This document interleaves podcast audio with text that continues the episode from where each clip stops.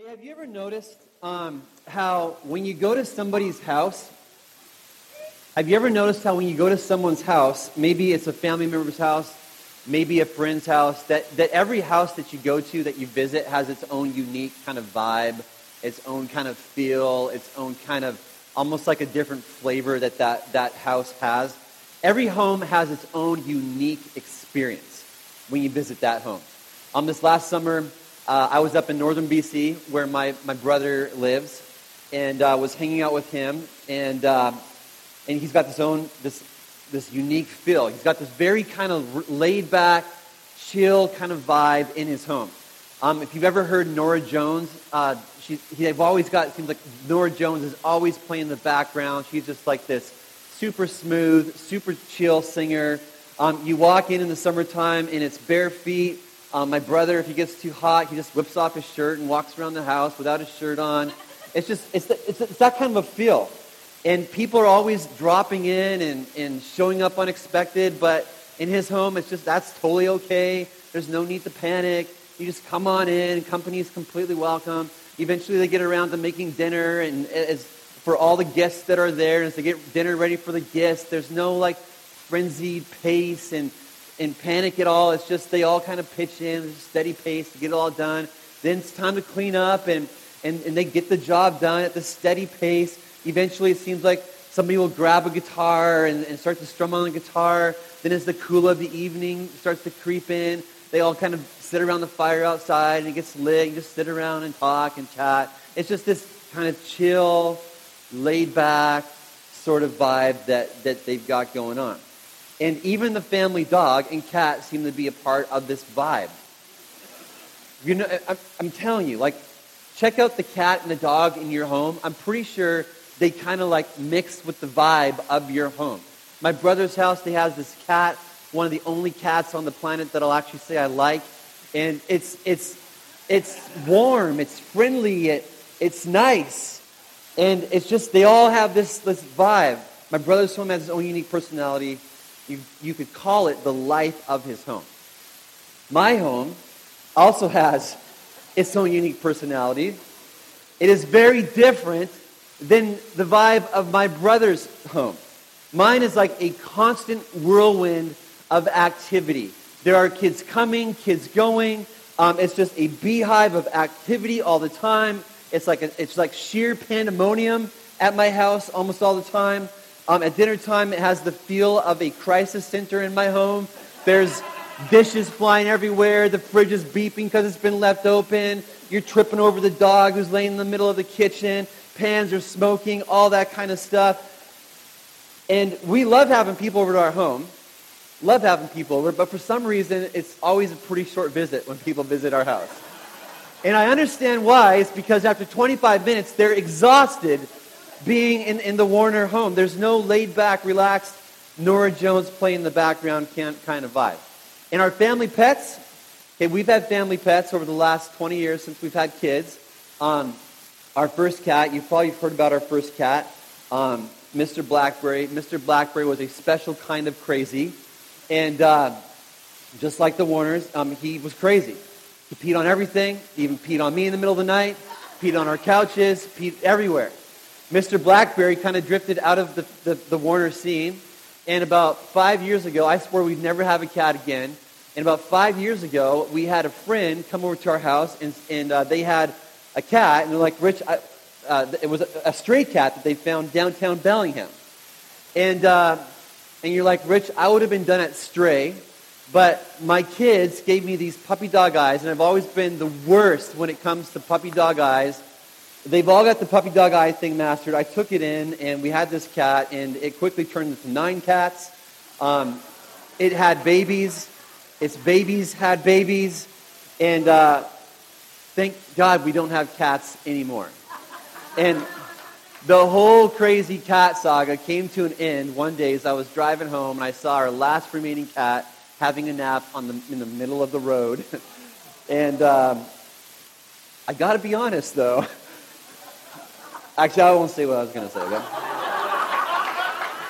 All, all you cat people are going to walk out of here any second. You're like, what kind of guy is this? He's so cruel-hearted, heart of Stone. But, but every, every, every house has a personality. Every house has a personality. You could call it the life of your home. And uh, my home has a personality. Your home has one. And every church has, has one as well. There are churches that are cold and hard to connect with. Other churches are very warm and inviting. You just you, you feel like you've come home the moment that you stepped in. Some churches are quick to trust and empower people to serve. Others are really, really slow and really, really hesitant, and only a few people kind of have the opportunity to, to really serve and use their gifts. Some churches move fast. They're all about results. They're all about growing. They're all about taking the next hill. They're all about planting, planting, planting churches. Others go at a slower pace. They want to make sure that everybody is kind of a part of things and, and being shepherded well while they maybe plan for the next hill to take. Then there's the way that different churches run their weekend services. And by the way, the weekend service is, is one of the best windows into the life of any church.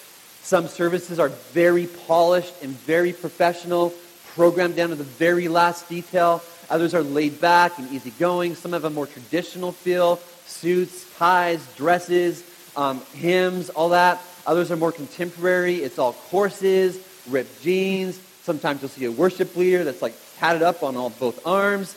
Um, some have loud services others quiet, some are older, others are younger, others are it's the mixed generations in, in, in, in the, the church.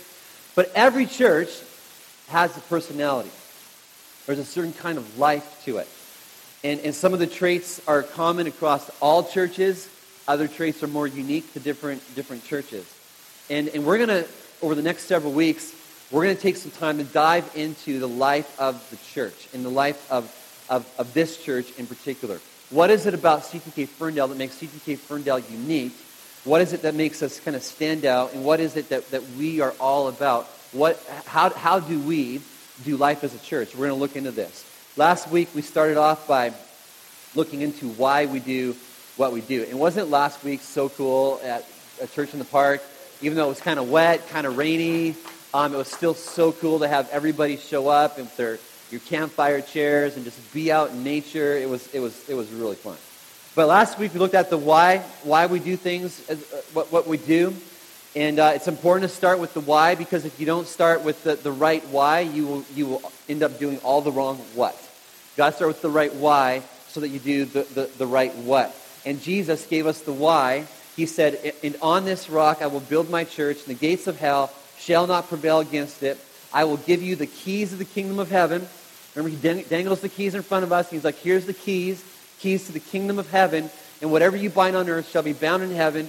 And whatever you loose on earth shall be loosed in heaven.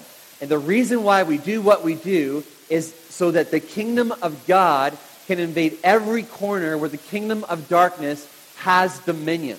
I like that song that we sang that talks about the authority that we've been given.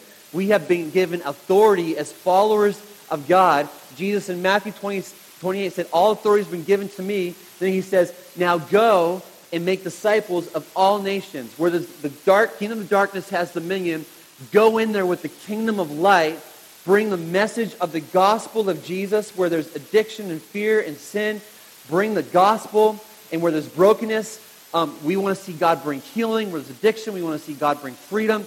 That's why we do what we do. We can't ever forget that the reason for church, we can't ever forget this, that the, the reason for church is not primarily about us. It's not just another mechanism, some kind of institution to help help us get through the troubles and the hardships and the difficulties of life. Here's what it's about. It's ultimately about the name of Jesus being lifted high, and then it's about us loving people, serving people, reaching out to people that are far from God. So that's the why. And then what about the what? What is it that we do? How do we do life as a church? And what does it look like um, to invite others into the life of our church? What does it look like when people start to rub up against, uh, against us? And what, what are we hoping um, they'll, they'll kind of catch just from being around us? What, what does the life of our church look like? Well, we've created this little handy acronym to help you understand the life of our church. It's an acronym that's built around the word life. The word, the letter L um, is for learning.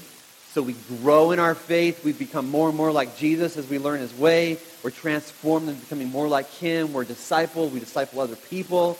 Um, in fact, the, the whole reason that you have leadership in a church is so that they can equip people to serve, Ephesians 4 says. And, and why do we want to equip people to serve? Ephesians 4 puts it really clearly. It says, so that the body of Christ may be built up until we all reach unity in the faith and in the knowledge of the Son of God and become mature attaining to the whole measure of the fullness of Christ. It's learning. It's knowing God more. It's becoming more like Christ.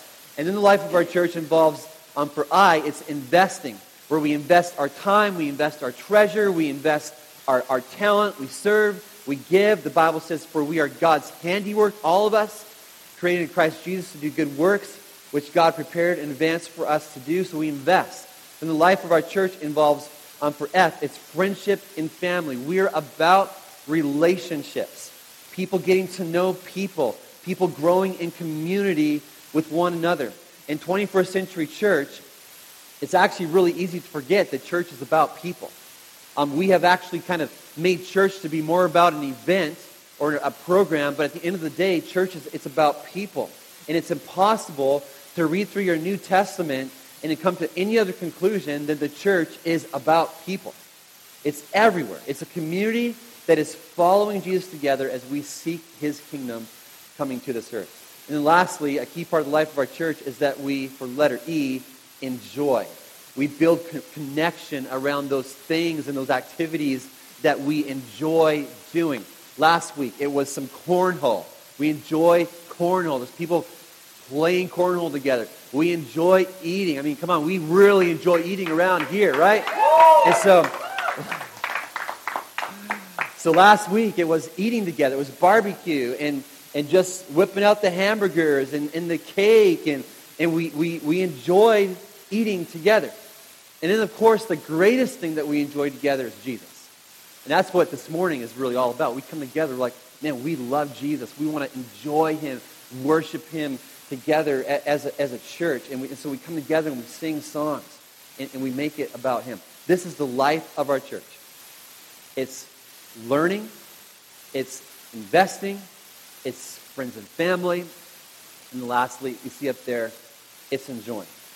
And just to be clear, I'm, I'm not just talking about the life of our church in the kind of gathered, like we have right now, the gathered corporate sense, like when, when we're here on Sunday morning. Um, I'm also talking about the church in the out there, in, in, in, the, the, the, in our homes, in, in our communities kind of way. In other words, you are just as much the church when you show up to a church meeting as you are when you're working your day job, as you are when you are, if you're a student, when you're walking through the hallways of your middle school or your high school. You are just as much the church out there. In that sense, you, as the church scattered throughout our community during the week, you, you have things you're learning, you have things that you're invested in, you have things, uh, friends and family, you have things that you're enjoying. All of it, what we do when we're gathered and what we do when we're scattered, make up the life of our church. One of the, one of the best places that we see this in Scripture is Acts chapter 2 um, in verses 42 to 47. It's a very well-known passage. Um, we've, we've, I've, I've preached on this several times here in our church, um, but it's this, this great passage describing the life of the first century church community. And it starts off like this. It's kind of like the summary phrase. It says, they, this is the, the early church, they devoted themselves to the apostles' teaching and to fellowship, to the, the breaking of bread, and, and to prayer. Now, if you are here this morning and you have a, a, a hard copy of the Bible, um, you're, you're going to notice, or in the Bibles that maybe you have at home, you're going to notice that in, your, your Bible is broken up into uh, chapters. In those chapters, Bible scholars have broken all those chapters up into little chunks. And at the top of every chunk, there's usually a, a kind of a heading describing what that's going to be about. Well, this verse that we just read, in most Bibles, it's actually the start of a new section called something like the Fellowship of the Believers. And uh, some of you probably have that in your Bibles. You see that, the, the Fellowship of Believers. I'm not sure if it's in Bible apps or not, but, but they all have these different sections. Well, a lot of Bible scholars, they believe that this verse should actually be attached to and conclude the previous section of the Bible rather than start a new section. In the previous section of the Bible before this verse, is, it's describing Pentecost. It's describing when the Holy Spirit was poured out on the church. It's describing how um, literally thousands of people came to Christ and they gave their lives to Christ and they were, they were added to the church. The church, is, there's an incredible picture of revival and this awakening that took place not just in the church, but, but in the city. And if this verse um, were at the end of that Pentecost section, it would read more like this. Those who accepted his message, Peter's, were baptized, and about 3,000 were added to their number that day. They devoted themselves to the apostles' teaching and to fellowship, to the breaking of bread, and to prayer. Now, do you see how this kind of changes that verse just, just a little bit? All of a sudden, this verse becomes much more mission focused. It shows us that new believers were getting integrated into the life of the church. They weren't just showing up to church services Yes, that was part of it. Um, they were devoted, though, to, to, to, not just the teaching and to, and to worshiping, but there was, there was so much more. They were becoming a part of this, this church family. They were eating together and praying together. And maybe you're going, okay, Rich, why the heck does this matter? Why, why does it matter that we understand the sections in, and all this? It matters because when you separate this verse out from the previous section, you can tend to see the church as kind of this exclusive community that's kind of doing their own thing. They're teaching and they're breaking bread and they're, they're praying together. You can kind of see the church as sort of this exclusive group of people that, that is kind of shut off. And, and this, by the way, is a, a mistake the church has made over and over and over and over again throughout the centuries. But when you attach this, this one little verse, when you attach the, the life of the church to the movement of the Holy Spirit, in the lives of unchurched people and see how the church community is one whose life is not only attractive to those outside, but it's also inviting and including to those outside, you get a different picture of what the church was all about. It's, not the picture of a group of people that is cliquish. It's not the picture of a group of people that is kind of like arm's length from, from the community. It's not a group of people that, that's difficult to get to know and break into. But it's this church that is on mission and whose meetings, whose homes, in fact, their very lives are wide open to those who are brand new and have previously been on the outside. It's a beautiful picture. And what this verse does, though, is it, it describes the life of the early church in, in this nutshell. It's got a big why. It's reaching out to people. They're becoming a part of this church. And then it's this church where both old and new believers are being integrated into it. In this verse, we get a picture of the personality of the, this church. If you were to rub shoulders with this, this early church, you, you would you get swept up in this. We see learning, we see investment, we see friendship, we see family and, and enjoyment, all of that just in this one little verse that we're going to unpack in just a second. But there's learning, they're growing, apostles are teaching, discipling, everybody's growing in their faith. Um, there's investment. The apostles who are just you know, we put them on these big pedestals, but they're just ordinary people like you and me. Um, a lot of these guys just holding down regular day jobs, and they're investing their time and their energy to serve the church. And then there's, there's family and friendship happening. We see this word fellowship in this, this verse here. And in the, the original language the Bible is written in, it's not the word fellowship, it's this word koinonia. And it's a word that, that is rich with meaning. It's about so much more than people just kind of like casually bumping into each other here and there and having just um, warm fuzzies from time to time. No, it's, it's this word that describes this close community where everything is being shared, our lives are being shared, we're sharing our sufferings with one another, sharing the blessings with one another. You see that in this verse, and then you also see enjoyment. They're eating together. They're eating together. They're, they're, they're just having a great time. It's, it's all packed in here. And then the following four verses are going to actually kind of unpack what, what it looked like. This, they devoted themselves to teaching and the fellowship and breaking the bread and prayer. It's going to unpack that a bit for us. And, and so in verse, um, in Acts chapter 2, it goes on to say this. It says, Everybody was filled with awe at the many wonders and signs performed by the apostles. And so as the life of the church is reflecting God and his way, what happens? God shows up in a powerful way. Miracles are happening, lives are changed, people are being healed, people are being set free from sin, Jesus is being lifted high. And then it says all the believers were together and had everything in common. They sold property and possessions to give to anyone who had need. Don't worry, I'm not going to ask you to sell your house this morning and your car and just pull it all together. That's actually not what this verse is about. But, but what we see here, though, is they have this, this, this, this uh, sense of just sacrificing for one another. There's this, this fellowship that's happening. They're together, they're sharing. It's about family. And we also see investment here. They're sacrificing what's theirs and they're investing it in the lives of others. They're taking what's theirs, they're, they're selling it if they need to, and they're sacrificing, giving the proceeds to help the poor in their community. They're invested in one another. In one another. They're invested in, in the mission that they're on as, as, a, as a church. And then it says, every day they continued to meet together in the temple courts. They broke bread in their homes and ate together with glad and sincere hearts, praising God and enjoying the favor of all the people. And here's this picture of friends and family. They're meeting together, they're eating together. It's not just at the church building, they're actually opening up their homes and their lives to one another. Imagine how different it would look if we became a church that actually opened up our homes to one another. Just imagine that for a second. Now, this is the 21st century, and I get it. The art of opening up your home and having people over for dinner and just to enjoy life together has largely been lost in the 21st century.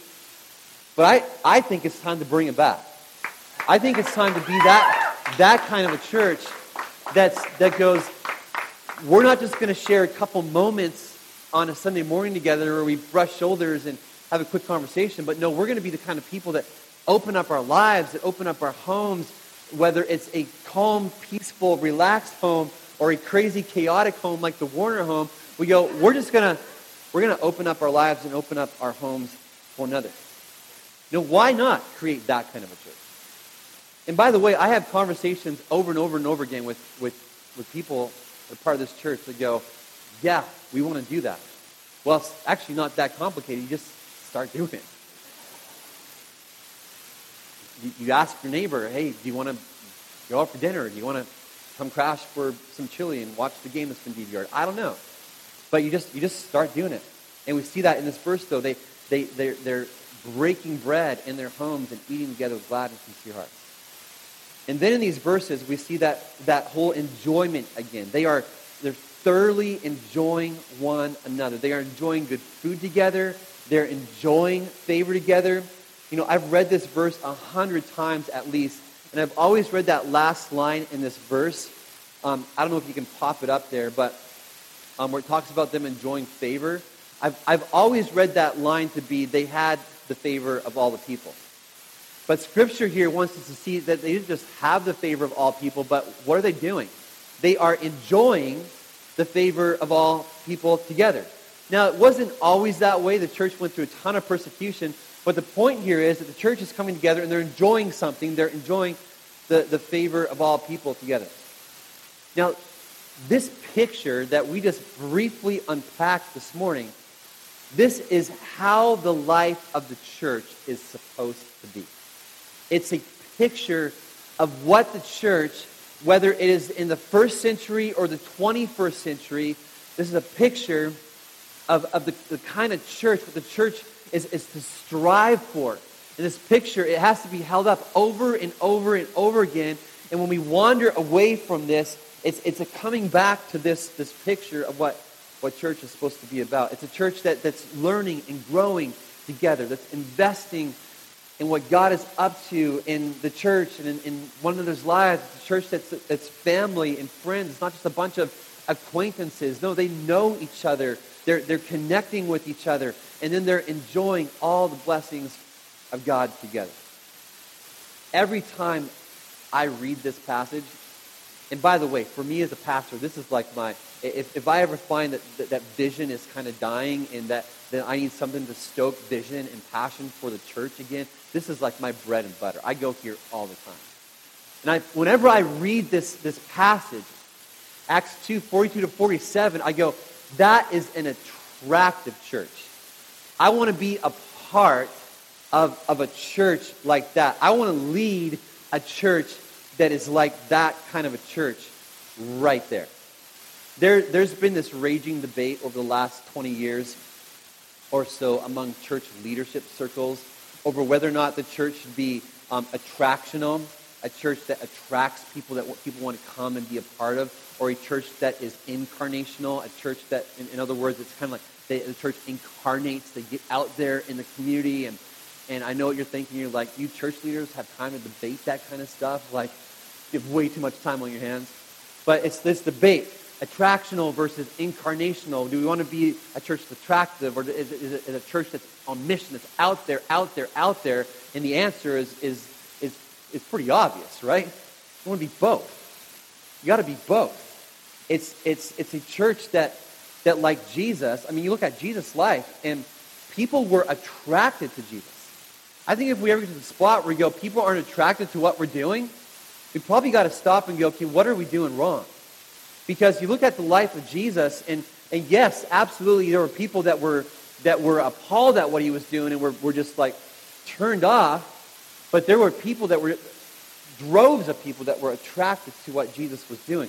But was he just attractional? No, he was very incarnational. He left heaven and, and came as this, this baby, incarnated among us because he was, he was about mission and, and setting us free from our sin the gospel, right? He, he's, he's a, it's attractional and it's incarnational at, both at the same time. We want to be the same. The kind of church where the life of our church is so Christ-like, it's so beautiful. There is there's this learning and growing and being set free from sin and shame and addiction, and we're being set free. We're becoming more like Jesus. There's this church that, that loves one another, that is so about what we are doing as a church, the mission that we're on, that we go, yeah, I'll invest. What do I, what do I have to invest to be a part of what's going on here? It's a church that's it's friends and family, and you come, and, and hopefully if you're here this morning and you're brand new, I hope that you, you walked in this morning and someone came up to you and said, hey, how's it going? My name's this. I hope you come in here and you feel right at home. That's what we want. And we also want to be a church that's about enjoying life together. And, and I look at that and I go, I want to be a part of that kind of a church that it, it's, it's attractive. We want to be attractive to both church and unchurched people. But we also don't want to just keep this to ourselves. We don't want to just keep this to ourselves. If we ever go, man, this is so good, let's just, let's just do this all for ourselves and just, we just get in this little holy bubble, then God help us. Know, we want to be a church that is out there in our neighborhoods, in our sports teams, in our middle schools, high schools, our, our workplaces, restaurants, wherever it is that, that, that God calls us to, and we want to be Jesus there. We want to, we want to bring his kingdom there as well. At the end of, at the end of Acts chapter 2, this summary of the life of the church that we just read, we find that this is the kind of church that isn't just enjoying life together, it's the kind of church that is also living up to that greater why that we talked about. It's a church that is being built as the kingdom of light is invading the kingdom of darkness. And the Bible concludes Acts chapter 2 by saying this. It says, And the Lord added to their number daily those who would be saved. That's a great church right there. I want to be a part of a church like that. That where the life of the church is so beautiful, it's attractive, and it's so mission focused, it's so full of love, it's so caring that it's, that it's out there, it's, it's loving people to Jesus left and right. I want to be a part of that kind of church. And when, when our right living, how we do things, um, right living, it always will lead to the right outcome. And it's not just the church being built, but it's people far from God finding life in Jesus. That's what it's about. And this is what we are hoping for. This is what we are believing for. This is what we're praying for. This is what we are asking God to do here in this time, in, in our community, in our church. This is what we want to see God do. As we wrap up this morning, I just have a simple question for you What can you begin to do this week to help create this kind of church? Because guess what? This isn't just about what, what leaders do and what staff members do in a church. No, this is your church. It's our church.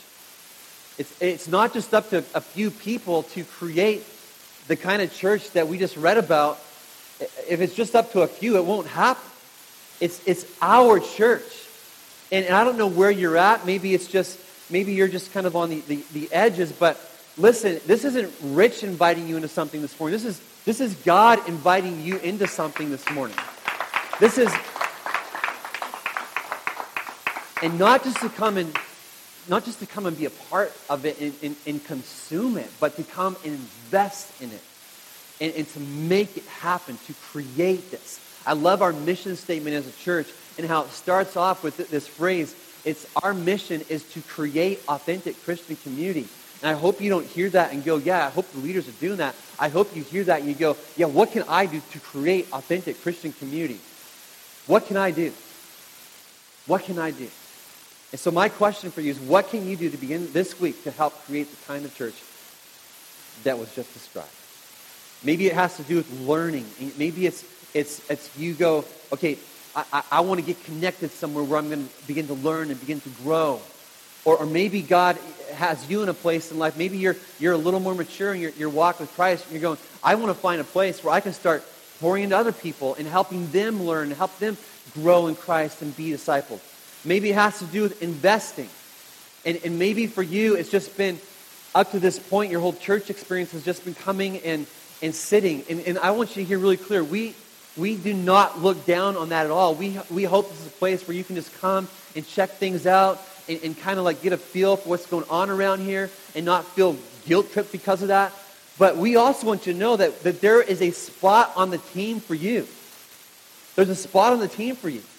And, and, and we hope that you just don't stay in a spot of, of, of taking in, but you, you get to the spot where you go, hey, God has actually got me here on this planet, not just to, to survive, but to be a person that, that's making a difference in people's lives. And, and where you get to the place where you go, okay, I'm going to start investing. And if you don't know where to begin, Josiah held that connection card. Grab that connection card in your program and, and put it in the bucket. Say, hey, I want to start investing, but I don't know where to start. Come to me after the service. Um, I'll be glad to have a conversation with you about, about investing. Maybe it's the, the F. Maybe it's that, that sense of friends and family and fellowship. And you go, okay, this week you figure out how can I start to get connected? How can I get connected? Over the next several weeks, um, there are all kinds of different opportunities for you to get connected that are going to start to launch. Um, if you're a student, that's already launched. But, but find a way to get connected. And then the last one there, E, enjoy. Man, bring somebody along on what you enjoy. Bring somebody along on, on what you enjoy. Maybe it's taking somebody fishing. Maybe it's, maybe it's uh, this, the Seahawks game, and you start having people over to eat and watch the game together. Maybe it's inviting somebody here on a Sunday morning to come and be a part of the church and worshiping Jesus that you enjoy. But what can you do this week? I'm not asking what you can do next month, next year, but what can you do as a person who's a part of this church? What can you do to begin creating, creating what was just described? Let's be that kind of a church, amen? Let's not settle. Let's not settle for anything less. God put that, that chunk of scripture in the Bible for a reason. It wasn't just so that we could look back and go, oh, that was pretty cool they had back there. No, it's like a vision piece for us. Let's be that kind of a church that, that, that, is, that is building that, that's creating that, that's praying into that nonstop, that, that, that we would be that church and that God's name, his kingdom would come as a result. Let's pray together. Heavenly